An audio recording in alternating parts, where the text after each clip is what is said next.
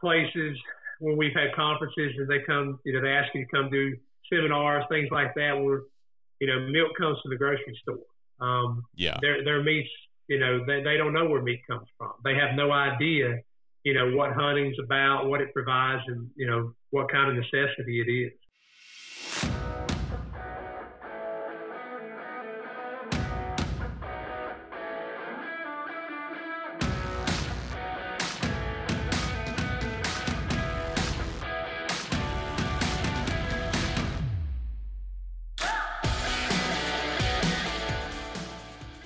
Listening to the Muzzleloaders Podcast, the show where we talk about anything and everything black powder.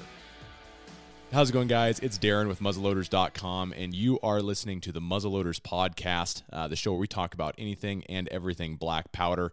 Today, we're going to be talking with Matt Bullens of Red Rising TV, and uh, I'm really excited to have him on the show and have his uh, insight into the outdoor entertainment industry as well as uh, traditions muzzleloaders and just muzzleloader hunting in general.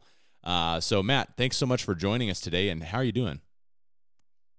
Hey, thanks, Dan, for having me. I'm doing great today. Excited to be on the show. Looking forward to talking about muzzleloading and uh, traditions, which is near and dear to our hearts. So, yeah, man, excited, stoked to be here. Awesome, awesome. We were just talking pre-show about uh, the fall and uh, just that feeling you get. Do you have any exciting hunts coming up this fall? I do. I've got several. I still got a a hunt or two that's up in the air. I don't have everything quite solidified yet, but definitely going to Texas. I try every year. Uh, a buddy of mine that works with us to uh, take a trip to Texas. The weather's always great. December, January. There's game rich, you know, target rich environment, and uh, you can burn a lot of ammo down there. So I, I truly enjoy going to Texas. Um, something about hunting at home here in the Blue Ridge Mountains. We're on the East Coast, right here in the uh, Virginia, North Carolina border, right up on the Blue Ridge Mountains. And, you know, it's a gorgeous place. If you ever had the opportunity to visit the Blue Ridge, I would certainly encourage you to do so. And, you know, there's just something about chasing those mountain bucks uh, that we grew up cutting our teeth doing. And, you know, that's obviously on my list. Uh, probably going to try Maryland, uh, Sleeper State, that we uh, have had so much success at. And then possibly going to have a rut hunt in Illinois. I'm still working out the details on that. So, couple of trips, um, two or three in the books, a couple of them trying to put them on the books. Nice, nice. That sounds exciting. I know you mentioned Maryland. Uh, Maryland is a state that I've been wanting to make it to uh, for Sika deer hunting, actually, because uh, I was look, looking into the the the out of state hunting license is really cheap. It's not that expensive to fly over there, um, and Sika deer are just like really interesting. We don't really have anything like that over here on the west side. Um, so I think Maryland's a state I'm definitely going to be checking out soon. Yeah, that Sika deer hunt is, uh, you know, once in a lifetime hunt. I mean, I've been up there. I've never hunted them. I've seen a couple of them while hunting, but I know the guys that live there talk about what a, you know, very hard, tough hunt it is. They're so nocturnal, but it's so challenging. I think that's what drives those guys because they'd rather hunt those than they would a whitetail any day. Yeah, yeah. There's something about the challenge where I think people just kind of have a natural tendency to like crave challenges, and that's why usually you start. You know, you see people that go from rifle hunting to archery hunting to you know all that kind of stuff. Muzzleloader hunters often do the same thing. Um, elk hunting, I think, is kind of the the pinnacle for me of like just a really challenging hunt that you can do locally that uh, gets you out in the mountains, out in the back country, and uh, you know chasing some bulls during the rut is is pretty much an unparalleled experience in my opinion yeah, I've never never had the opportunity to go on an elk hunt. It's one of those bucket list hunts for me, and we're starting to have them migrate you know, this way. Virginia actually had a lottery this year with five draws um, that I applied for. All of us, none of us actually drew, but they're giving away five elk hunts. Uh, then obviously Kentucky has them now, but you know, going west, Colorado west to try to do that is is definitely on a bucket list. So something I truly want to do. Definitely. Yeah, it's a it's an amazing experience. What kind of elk? So I know that I think Tennessee has a pretty strong elk population and I know that they're moving up into that area.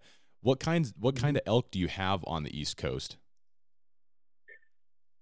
Honestly, I wouldn't know exactly what to tell you on that answer. I know Virginia's starting to integrate them into their hunting sector and like I said this year they auctioned off well it was a lottery drawing, five elk permits, and it was a big deal because first time Virginia's ever done that. And you know, you could put in for them in state or out. And all of us did. And, you know, I mean, I've seen some pictures of some of these bulls that are up in that area and they're, they're gigantic. I mean, you know, something like you'd see anywhere in the country. And then they're migrating in from Kentucky because that Kentucky, Virginia, West Virginia border all shares there. So it's starting to creep in. I expect to see more of it, but right now it's very, very limited elk yeah. hunting in my area.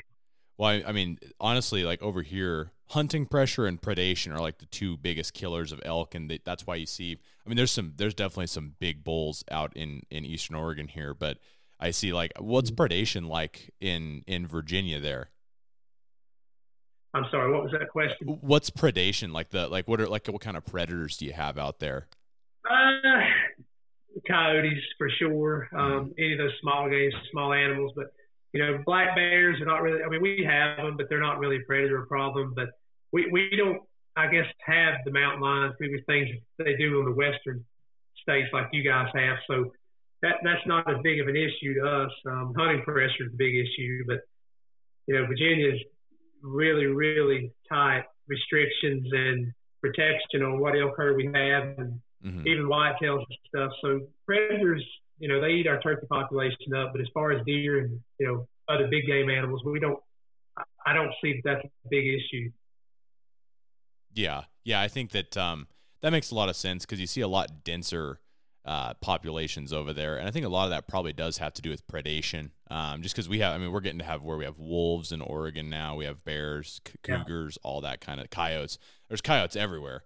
I can't believe how many coyotes I called in during bear season this year. They just came. I couldn't keep them away It was crazy. yeah, coyotes are a big problem for us. Like I said, for turkeys and you know small animals, small game is huge for that. But and, and we also don't have the public land that you guys have out west to hunt. We mm-hmm. just don't. We don't have that access. So we have public land, but nothing like they do in the west. So I don't.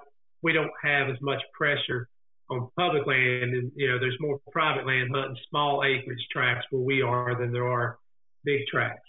Interesting, interesting. Because I I find that fascinating because I, I actually traveled over to the East Coast for the first time. I, you know, been pretty much West Coast my whole life and how different everything is over there, the landscape, um, and all that kind of stuff. So, and you grew up hunting in North Carolina, is that right?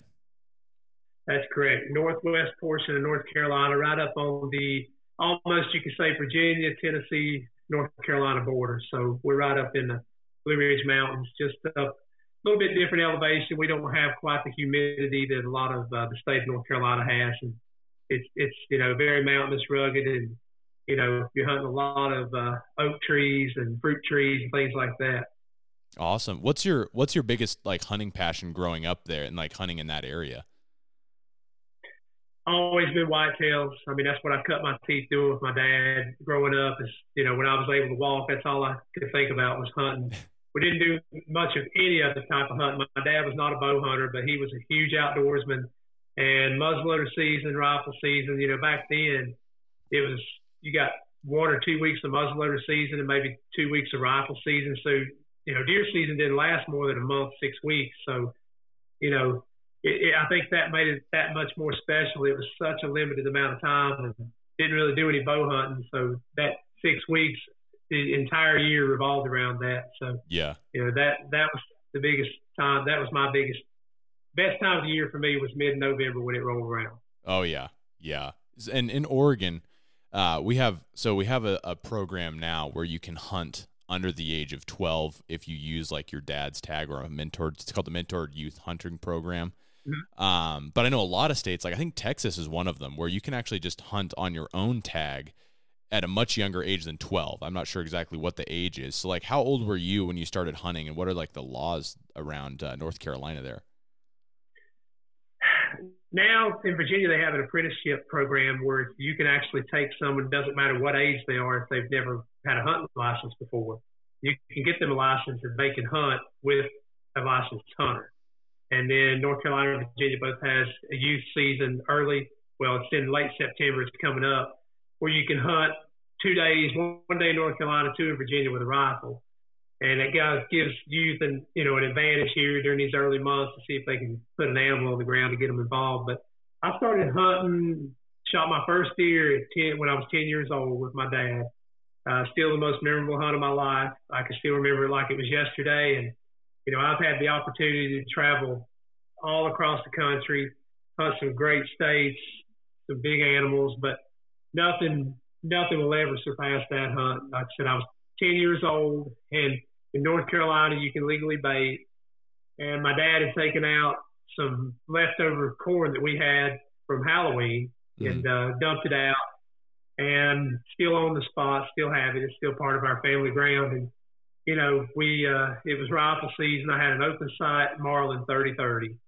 We walked up this hill and it was probably a hundred yards and, you know, it felt like two miles at that age and cold. We sat down and it just started to break daylight. My dad could see deer at, at the, at the bait pile and I, I really couldn't tell what it was. I could just make out figures at that age. And, I finally made it, caught out the glimpse of a deer, and he said, "That's that's a nice buck. That's a really nice one. You you need to try to shoot it." And, you know, with him helping me guide, we were sitting next to a big pine tree, open sights at about 70 yards, I'd say 60 or 70. Mm. I shot uh, shot that deer, dropped in his tracks, and still one of the biggest deer I've ever killed to date.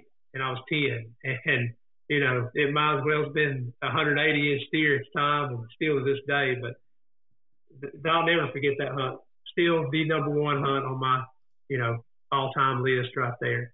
Oh man, that's but, that's awesome. That's awesome. I think the first throw is really special, you know, and being able to participate with somebody in that.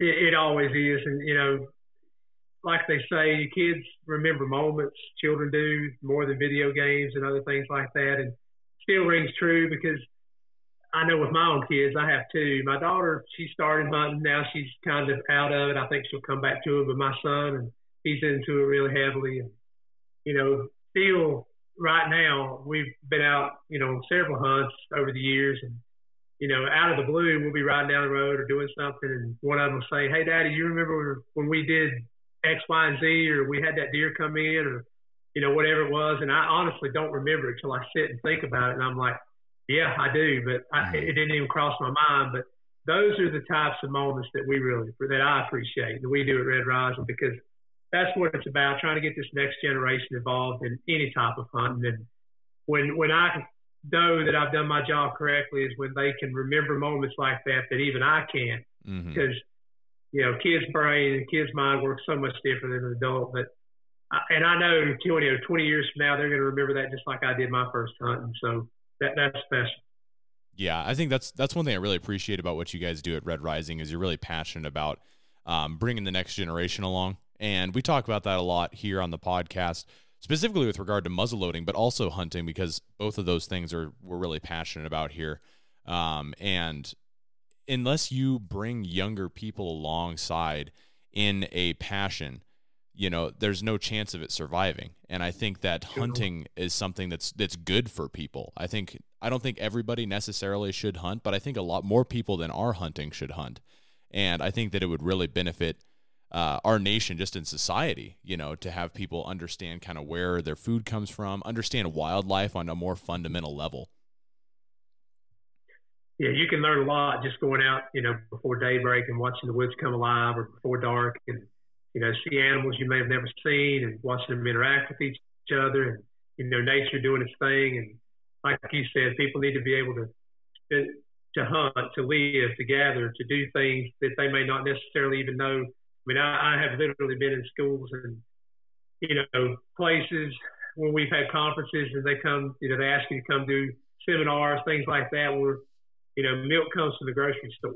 Um, yeah. Their, their meat's you know, they, they don't know where meat comes from. They have no idea, you know, what hunting's about, what it provides, and, you know, what kind of necessity it is. Mm-hmm. Yeah. And I think that there's just, there's something fundamental people need to understand about that. And, uh, it's tough to it's tough to get that nowadays because everything is available just at the at the press of a button. You know, I mean, you can do grocery pickup, and I'm guilty of doing grocery pickup, or I guess I should say my wife is guilty of doing that because I don't. I'm not very bad about getting the groceries. Um, but it's just so it's so much nicer to to do that, you know. And convenience is kind of has kind of killed off a lot of the necessity that people have found to you know get out and get after it. Sure. Um. So you've mentioned rifle hunting earlier. Uh, when did you first start muzzleloader hunting? Because I know you guys at Red Rising.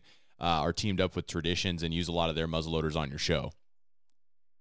You know, like I said, rifle hunting's where I started. Cut my teeth because, you know, and I'm 41, just turned 41. So when I started hunting, you know, muzzleloaders, a lot of it was flintlock type stuff. So the safety precautions issues and stuff, you know, my dad and most parents didn't trust 13, 14 year old kids with a muzzleloader the. Just, you know, you just wouldn't. I mm-hmm. mean, and I still to this day probably wouldn't myself now, but uh, with the technology. But you know, rifle hunting was huge. But I probably started muzzleloader hunting. I think I was around 15. I want to say somewhere in that area, 15, 16. Never forget it. The first muzzleloader I ever had was the brand new first inline muzzleloader. It was the Wolverine from Knight. Mm-hmm. And um, I, I still have that muzzleloader. My dad and I both. He bought one, and then he bought me one. I think for my birthday before season. And um, don't know if you're familiar with those, but you know, oh, yeah. it, it was the greatest thing, greatest thing ever at the time. And you know, just being able to say that I was going to get to go muzzleloader hunting, and you know, you had your loose powder, your small caps, and you know, take the breech out and clean everything. And it was a learning experience to say the least. I mean, it was so much easier at the time to just you know bolt a gun, take it out, and, and go hunt. Mm-hmm. And but I was probably around 16 when I first actually started muzzleloader hunting. And still to this day, it's my favorite. It's been my passion. You can ask any of the other guys or anybody that knows me. Uh, muzzleloader comes first. I love archery. I love rifle season. But there's something about muzzleloader because that was always the time of year for me. Our muzzleloader season always come in like the first Saturday in November in North Carolina. So it was peak of the rut. The leaves had changed. The air was crisp, and you know you had a gun in your hand. And still to this day, I get chills when when that season rolls around. I'm like, muzzleloader season's upon us, and it, it, mm-hmm. it's by far my favorite. Yeah, I, I absolutely love muzzleloader hunting as well. I think that um, I've done archery, I've done rifle, I've done muzzleloader. I've kind of settled on muzzleloader as being my favorite. Um, and I'm just I just love hunting in general. I love getting out in the woods. For me, be, just being out in the woods is 90% of the fun. Like when I was out this past weekend, I didn't even have a tag. I was just calling elk for a friend and just being out and hiking around and you know experiencing the wildlife is 90% of it. Um, but I think that muzzleloader hunting is it's kind of like that happy medium for me where it's it's kind of like rifle season, and that you have a little bit longer range than archery. Um, but it's also a little bit more like archery, where you can oftentimes, at least in Oregon, you can hunt during the rut in a lot of seasons. You can still experience rattling bucks in, um, all that kind of those fun experiences. And so uh, I really enjoy muzzleloader hunting, and it's just so much more technical too. You know, the load development, everything about it is just so enjoyable. It is. I mean, you know, and, and the technology that muzzleloading has today compared to the last, you know, 20 years where we came from is, you know, it's basically almost like rifle hunting. I mean, it, the technology so far surpassed that, you know, the safety concerns that we used to have, you can take out. The precautionary concerns are out the window. Mm-hmm. I mean, you know, like traditions, the new nitro fire that we so dearly love. I mean, you literally have your powder in a plastic sleeve that is impervious to water. Put it in, put the cap in it, load the bullet down the barrel, and you're ready to hunt. You can take it out, take it with you just like you take a bullet in and out of a gun, basically. And you know, you're legal in most states to hunt. It it's there's no better time than now to get people involved in muzzleloader hunting. Because mm-hmm. when people ask me why should I give muzzleloader hunting a try, I'm like, why not? I mean, if you're a rifle hunter, a bow hunter, whatever, now is the time. There, the technology is here. It's the easiest and simplest it's ever been. Cleaning a, a muzzleloader now is, you know, just like cleaning a rifle. And the safety concerns are gone. It, it's just the perfect time for everybody to give muzzleloader a try. I, I completely agree. And and you mentioned the safety concerns. I think Traditions is kind of on the on the bleeding edge of a lot of those safety features with their muzzleloaders. Um, with the Nitro Fire being you know chief among them, but also like the Vortex Striker Fire has multiple safety features, and yep. um, you know I would I would feel completely comfortable putting any of their muzzleloaders in the hands of you know pretty much anyone. I mean they're just so they're so well designed and user friendly and safe. Sure, any common sense. I mean, if you can work a rifle, you can work a muzzleloader today. Mm-hmm. I mean, it's you know, three steps and you're ready to go. And you know, the all the old cleaning features of having to take debris, you know, everything out and clean it, and put it back together. Those days are gone as well. I mean, you know, barely barely any smoke, any residue whatsoever in the barrel grease. So it's, you know, and the distance. I mean, you know, my tradition's nitro fire. You know, I, I'm hitting bullet holes at 200 yards with it. Oh so, yeah. You know, that's for us. What we do on video, we don't do anything further than that anyway. So it, it's basically like hunting with a rifle. Totally. Uh, so have you have you because on traditions does make and one thing I really appreciate about traditions is the fact that they do still produce and hold on to the traditional stuff as well. And I actually plan to hunt with uh, traditions uh, flintlock during my deer Mm-hmm. season this fall. Uh, have you been an inline guy through and through your whole life, or have you ever tried out any of the side locks?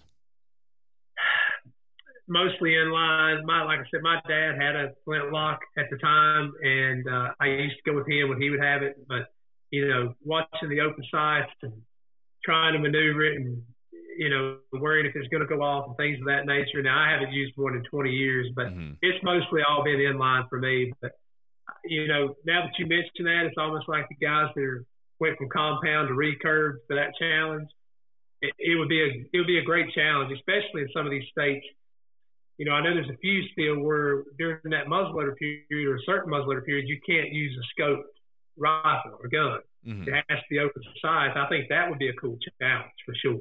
Oh, totally. Actually, Oregon is one of those states, you know, and so last year the buck I killed, I killed with an open sight inline muzzleloader. Um, and then kind of like you're talking about that move from compound to recurve. I just kind of something's calling my name about it. You know, it's like, ah, you know, I could could I do it with this? You know. Yeah, that that's that's it right there. That challenge, and you know, if you're in a perfect state apparently to do that, because I mean, what better way? Since you already can't use a scoped gun, I mean, this is perfect. Mm-hmm.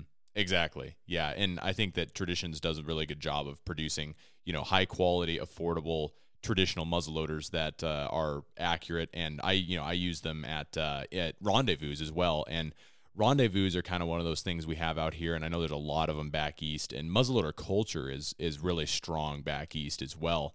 Uh, I have a lot of friends that are in the uh, in uh, in and NMLRA associations and all that kind of stuff.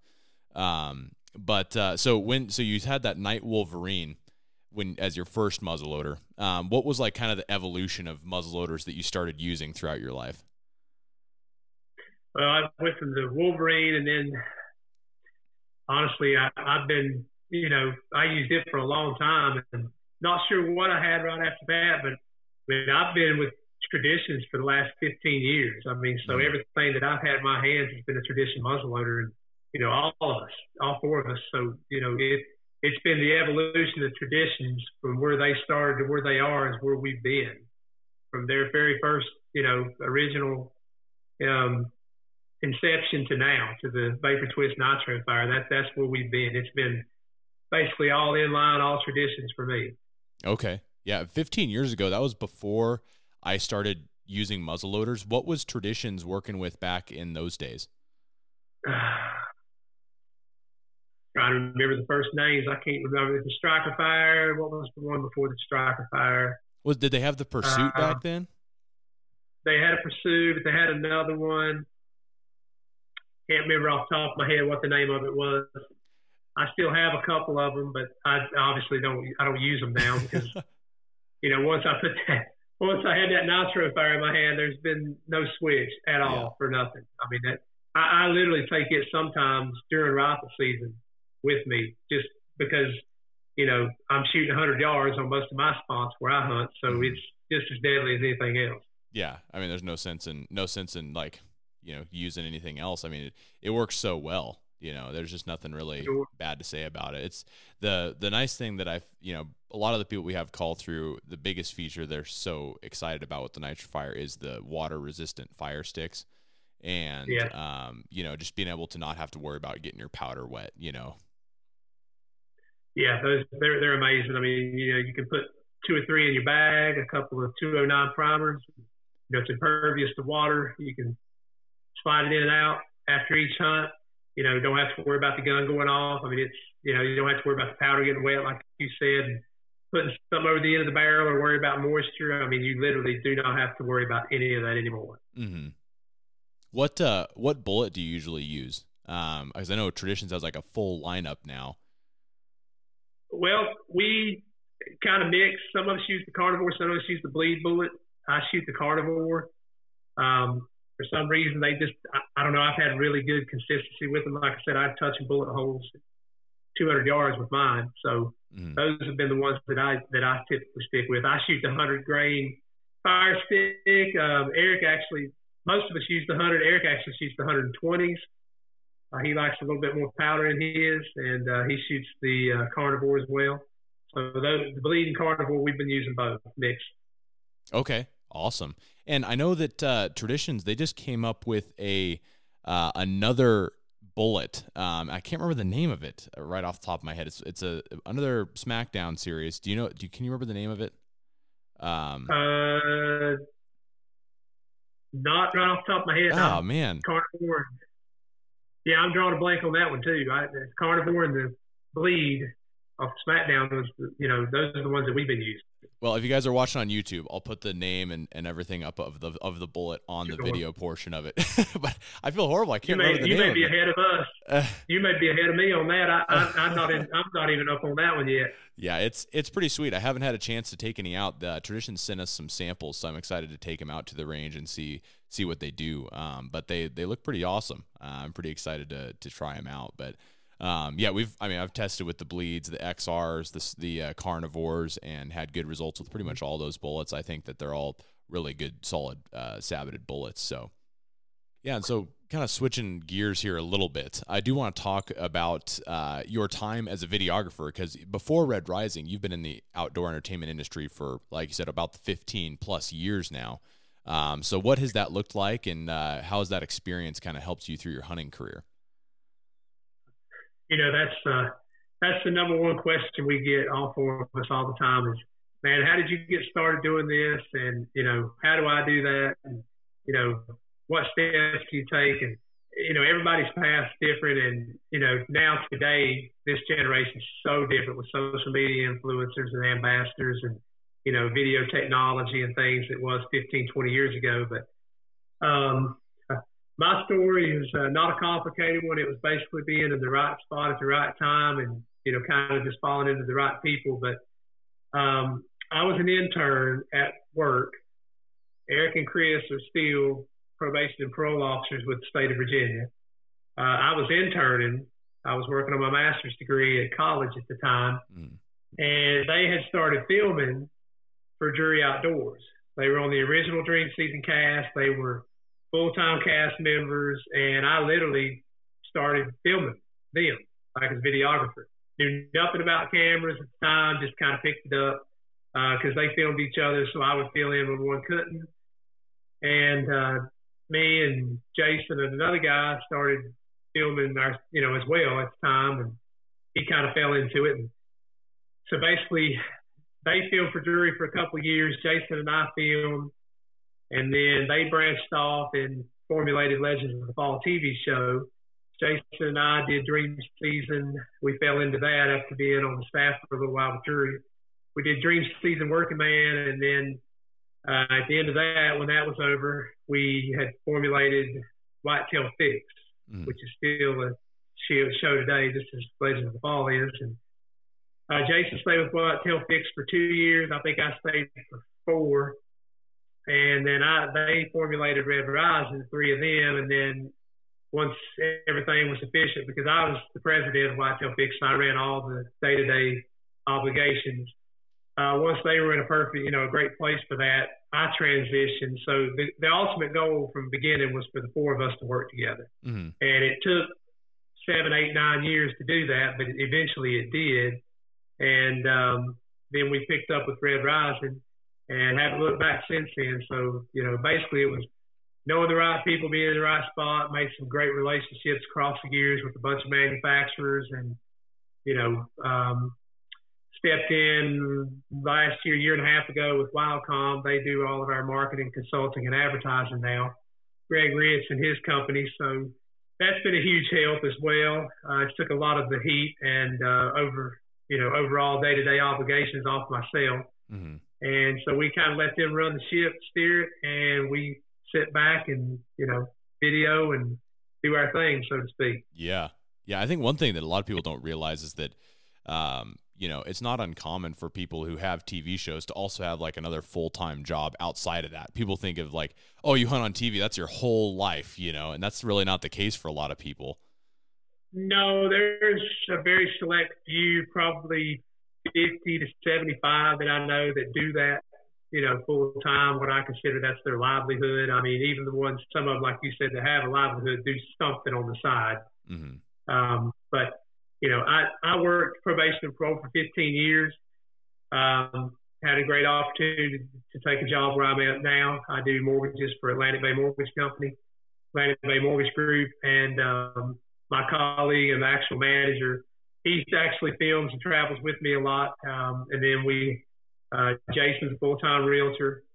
Then Chris and Eric are still probation and parole officers and uh, John Third, who's a pro staff in Maryland, he's uh, you know offshore fisherman, he crabs and oysters and stuff, and the, that's what his day job is. And so yeah, we all have jobs, day jobs. It's not our livelihood, but it's I guess you'd say a second time, second full time job. Yeah, yeah, that's really. I mean, really, I can't imagine trying to balance that schedule of you know, going on all the hunts that you're going on. I have a hard enough time doing it with just like two or three hunts locally, you know, and you guys are traveling all over the mm-hmm. country on different hunts, you know. Well, you learn quick how to, you know, that that's probably your number one priority and obligation is trying to balance your work and hunting life, you know, and also family life schedule because, you know, my wife and kids know hunting season September to January things transition and shift, so to speak, and you know, they don't always agree with it. I mean, they're very supportive of it, but you know, there, there's, you know, usually I have to get my wife a pretty detailed calendar schedule so that she makes sure that she's here and that, you know, we have kids in sports and that sort of thing. Chris has kids and, you know, his schedule's like mine. Jason and Eric don't quite have, you know, the obligations, family life that we, Chris and I do. So ours is a little more hectic than theirs. Um, so, but it all works out. We, you know, all of us branch out. We kind of focus on trying to fill so many episodes each based on what we're doing that fall, where we're going to be hunting. And, mm-hmm. you know, we kind of have a plan, a game plan going into every year on what we're going to do if we have a great year, what we're going to do if we have a mediocre year, and yeah. what we're going to do if we have an absolute horrendous year. So, you know, we, we try to, we try to figure it out ahead of time so we've got a plan. Does that, uh, does that pressure to be successful like ever does that ever wear on you? Because because for me hunting i go out having to ha- like trying to have an adventure and if i put the burden of filling a tag on myself i find that i'm actually like less productive. So how do you combat that? It does and to say that it don't i would be lying and uh, most people will be lying. I mean it does because you know you have episodes to fill you have criteria to meet you've got obligations for manufacturers and sponsors and you know I tell people a lot, 90% of this is not hunting.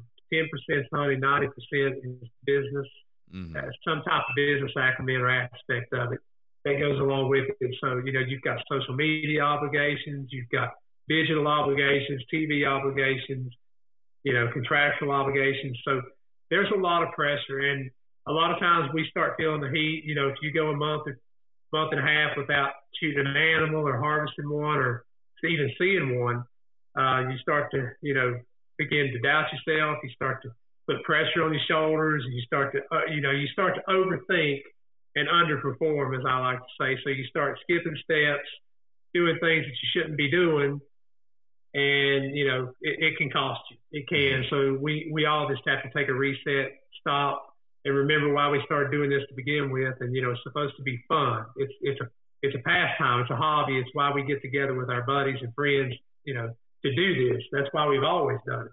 Yeah. But yes, it does, you know, sometimes take a toll on you for sure. Yeah, I can imagine. I mean, it's it's tough. I, I honestly don't think that it is the more I've been involved in the outdoor industry and the more people like yourself and, and other professional hunters that I've gotten to know, the more I'm like, man, I don't know if that's the type of job for me. You know, it's like that really is a lot of pressure, a lot of stress. And um, I think that there's aspects of it that make it just an absolutely incredible job. Uh, but it's not something that I think it's for everybody. It, that's true. A, a, lot of people really want to do it, and you know, it's great if you get to try it. But a lot of people, you know, teeter out. They just, you know, they they don't make it, or you know, there's too much pressure, too much traveling. I mean, I know some of these guys that are personal friends of mine that, you know, they're a one man show or one woman show. You know, they're on the road 250, 300 days a year. Oh, so, yeah. you know, family life's almost non existent. And, you know, one person trying to fill so many episodes and do this for a living, there, there's a lot of pressure that comes with it. The good thing for us, you know, there's four of us, and then we have two pro staff guys that help out. And, you know, if one guy's slacking, there's somebody to take space and fill, fill the gap. Mm-hmm. And, and that makes a huge difference when you know that more than likely somebody, a one in, you know, 25% chance somebody's going to pick up and fill up, fill in where somebody had a bad year because it happens every year for us. You know, one guy's going to have a really good year two people will probably have a mediocre to okay year, and one guy's going to tank. Uh-huh. I mean, it just it it, it happens. Mm-hmm. You know, two years ago I tanked. It was my year. Last year Jason tanked.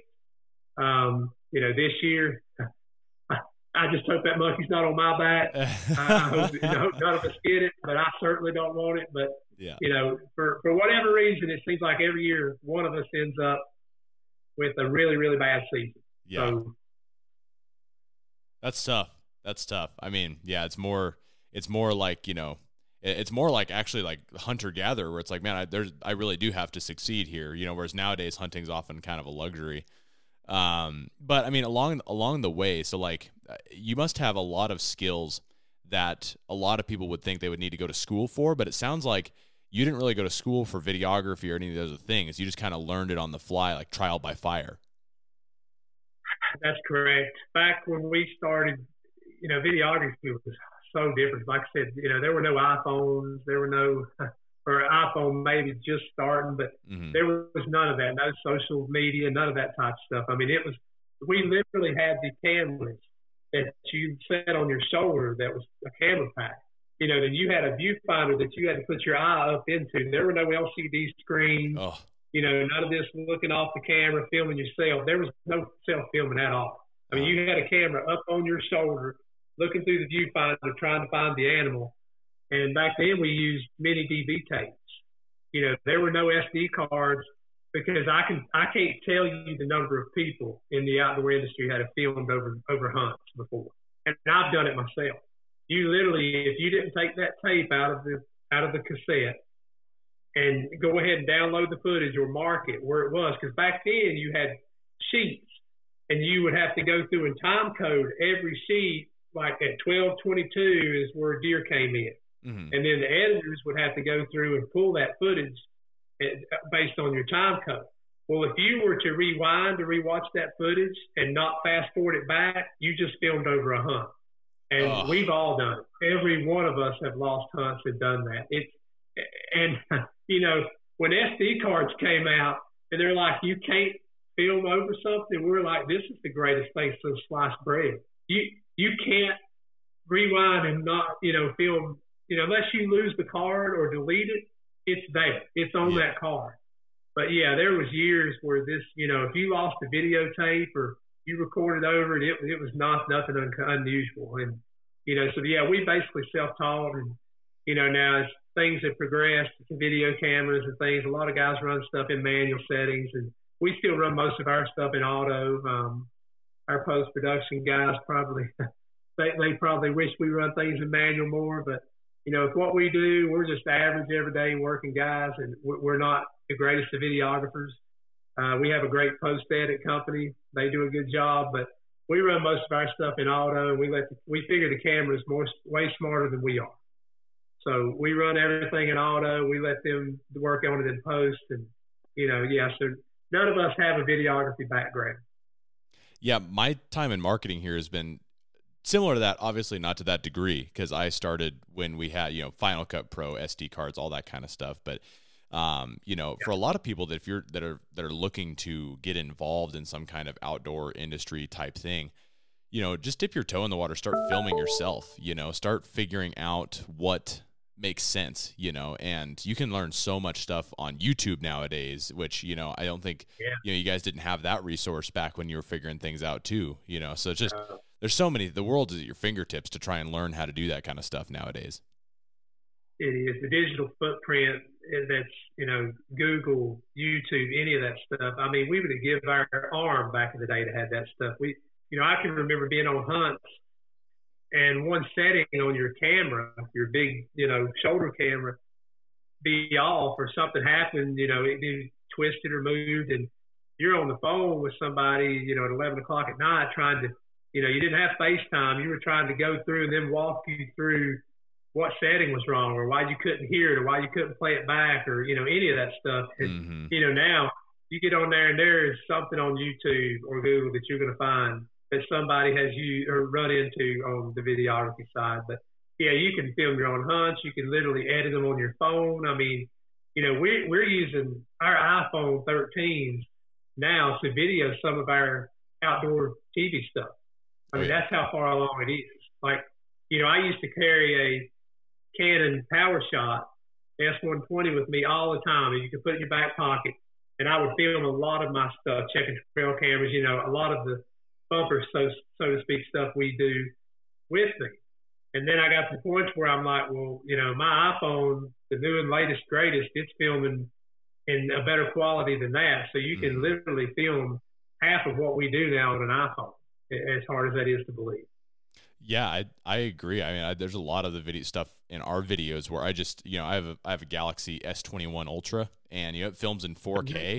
and it's like you know, it's like, well, it's it's kind of a hassle to bring a, a, phone camera, especially if you're flying somewhere and doing all this kind of stuff. There's so much of stuff that you can do with that, and honestly, like the auto settings are really, really intuitive. You know, they do a really good job figuring out lighting and color, color, color correction, all that kind of stuff.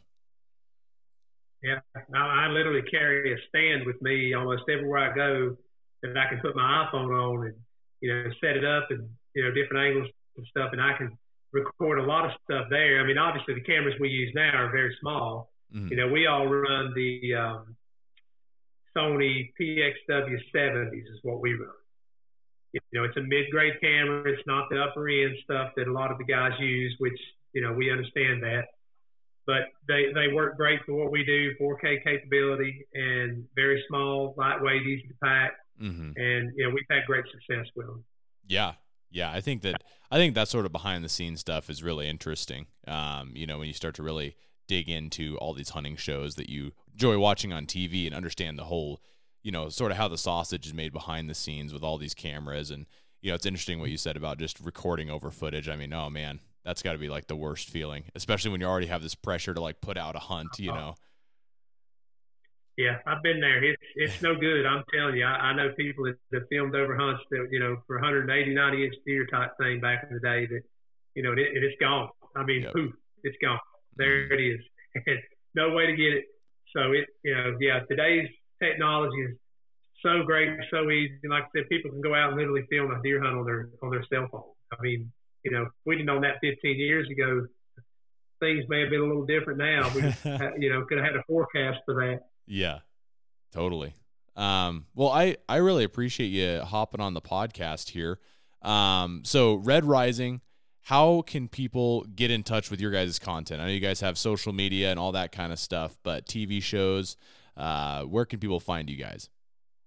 We do. You can find us on Sportsman's Channel. Uh, we air four times weekly. Prime time airings are 8 and 11 p.m. Eastern. And then we also air on Waypoint TV, a um, bunch of streaming networks. We have YouTube channel, uh, social media outlets. You know, you can look us up about anywhere. We've got a digital footprint. So, you know, Sportsman's the best way to get us, but there's old shows on uh, Waypoint and YouTube has some stuff, our social networks, but basically Outdoor Sportsman Channel's place to find us. Got it. And so people can just Google like Red Rising TV and then just find your guys' sure. content. Sure. Fantastic. We're, we're. Awesome. Um, well, I really appreciate it. I really think that uh, your insight with traditions and muzzleloader hunting and, and the outdoor industry was super awesome, and I really enjoyed our conversation today. So thank you so much for joining us. Thanks, Darren. I appreciate you guys having us anytime. Awesome. Um, well, and for all of you listening or watching this, Uh, if you're on YouTube, make sure to like, comment, subscribe, hit that bell to receive notifications. We usually post videos. I think we're going to about once a week now. Um, and so be sure to check out that. If you're listening on Spotify, Apple Podcasts, any of that kind of stuff, make sure to leave a review because that's going to help uh, promote the show and get our content out there into the hands of people that uh, love muzzleloading. And uh, thanks so much for watching. We'll see you on the next episode.